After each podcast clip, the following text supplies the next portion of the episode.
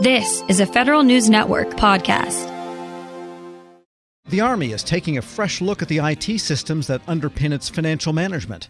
Even though the service has already invested billions of dollars in enterprise resource planning systems, it's looking toward a future where its business systems are more agile. The work is part of a new partnership between the Army Financial Management and its IT officials. To learn more about it, Federal News Network's Jared Serbu spoke with Greg Garcia, the acting Army CIO, and with Jonathan Moak, the Principal Deputy Assistant Secretary of the Army for Financial Management.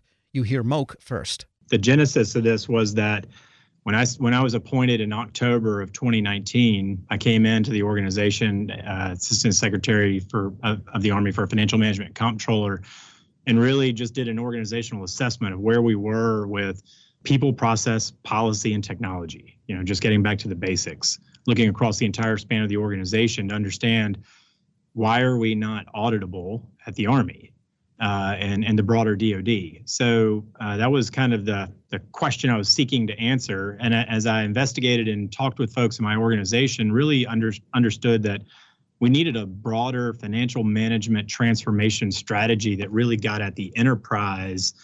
Uh, level and brought in all of the experts across HQDA together to be an all hands on deck approach. So uh, I charged my team with with going out and trying to build a, a finance strategy. Uh, you know, as Title 10 requires our office to have a five-year uh, strategy for financial management, uh, optimization, and transformation anyway, and improvement. So this was part of that, uh, and so we we implemented Army Finance Strategy 26. It's a five-year plan to get there. It looks across uh, broadly our workforce. It looks at our technology and how it supports uh, the financial management community and our asset management systems as well and it also is going to look at our, our business processes. You know, we have 30 year old business processes in a 15 year old uh, inventory of systems, if you will. So as I started to wrap my head around this, I knew that I would need technical experts like uh, John Bergen, who's my financial information management leader. Uh, he's he's quite a, an asset for us, and then also Greg Garcia at G6 and CIO. So I uh, started reaching out to the CIO shop as soon as we stood up the CIO as a principal official at HQDA here. We understand that uh, in the private sector, CIO and CFO partnered together is the relationship that really drives business transformation because technology has to be the base uh, of that transformation strategy uh, with workforce development and business process reengineering being key parts of that in the federal government, we also have that that policy piece that we have to add too. So we make sure we get statutory law and all the applicable policies in place too. So that was really where where Greg and I started to com- com- converse on this. And Greg, if nothing else, it seems like this uh, portends good things in terms of compliance with FITARA because you're at least nominally accountable for all of this IT spend that happens in the financial management world. I mean, I think it's a billion dollars a year just on ERPs. So, so as this partnership gets tighter, maybe talk a little bit about what that does for you in terms of being able to run the Army's entire IT infrastructure like something like an enterprise. Jared, it's always great to see you, and uh, thanks for having us. And it, it really is a partnership. Uh, this role of FITARA and really seeing, seeing, assessing, and directing all IT spend across our, our, our Army is really the focus of the new principal official of the CIO. It's really about $19 billion uh, of all IT across uh, the Army and really this this view of uh, that the FMC brings of dollars and cents financial strategy really is coupled with our digital sense in the SE sense, right? So how do you get a platform with services and capabilities that help you do the analytics of IT spend? Uh, we're also in the process of implementing IT category management with some very great results seeing every dollar that's spent in IT uh, across the Army, categorizing that into services against uh, standard service levels, and looking for derivation from best contracting practices. So we have a great partnership between our Office of Business Transformation, our contracting folks, and the core of the FMC uh, team and the CIO to bring that to real capability and make real policy changes with oversight and governance. So it's a very exciting time as we look across the budget cycles to see ourselves and ensure that every dollar we spend on IT, both from a CIO view and a CFO view, is bringing the results the Army is desiring. How much work have you gotten done in these? I mean, I think it's fair to say initial stages in, in mapping out what a future financial management IT landscape might look like. Yeah. Uh, so we uh, early on realizing that this was going to be a, a, Herculean effort. We went to the Undersecretary of the Army and asked him, along with uh, Robin Swan at OBT, to kind of figure out a path forward. So we we took that all hands on deck approach and, and we established an enterprise business systems multifunctional capabilities team. So it's co-chaired by myself and the commanding general of Army Materiel Command, General uh, Ed Daly, and um, along with our technical advisors, the CIO and uh, Greg Garcia here, and and other technical advisors as well. Uh, we had uh, a team of software developers, the acquisition community, the finance community, the personnel community, logistics community experts. Uh, the PEO EIS is helping us as well.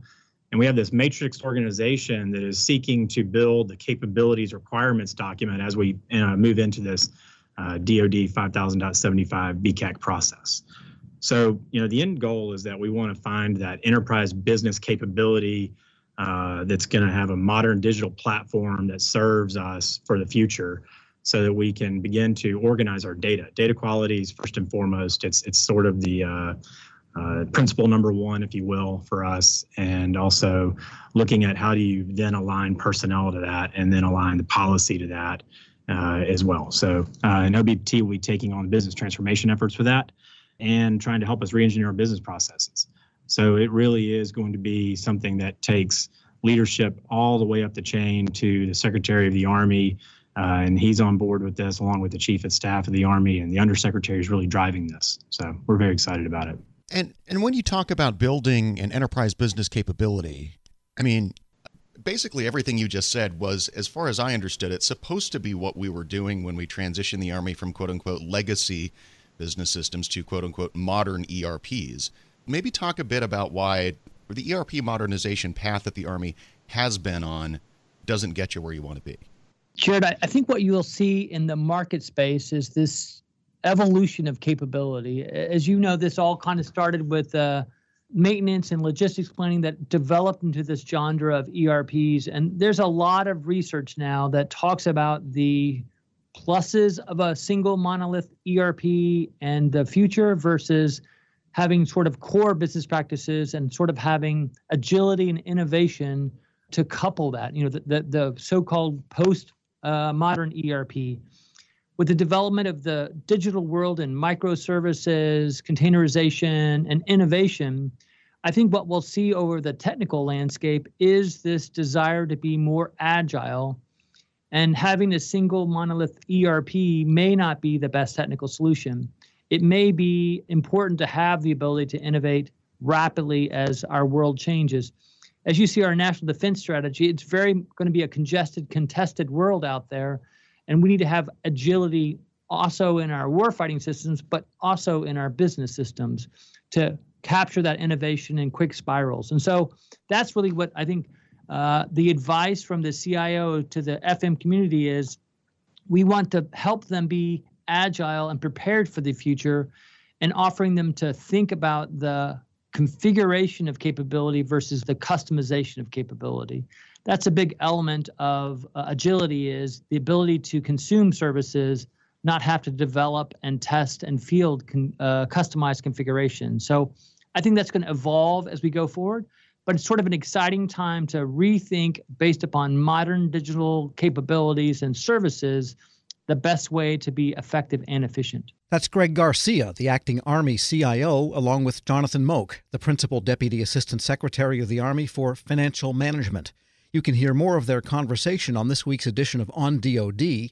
That episode will be available starting tomorrow at federalnewsnetwork.com slash on DoD or subscribe at Apple Podcasts or Podcast One. Looking for holiday gifts for less? Come to Ross and say yeah to making your dollar stretch on name brand toys, clothes, and gifts. Get the gift of savings this holiday from Ross. Yes, for less. This episode is brought to you by Zelle. Whenever you're sending money through an app or online, it's important to do it safely. Here are a few helpful tips. First, always make sure you know and trust the person you're sending money to. Second, confirm you have entered their contact details correctly. And finally, if you don't trust the person or your recipient is rushing you to send money right away, think twice before sending money through an app or online.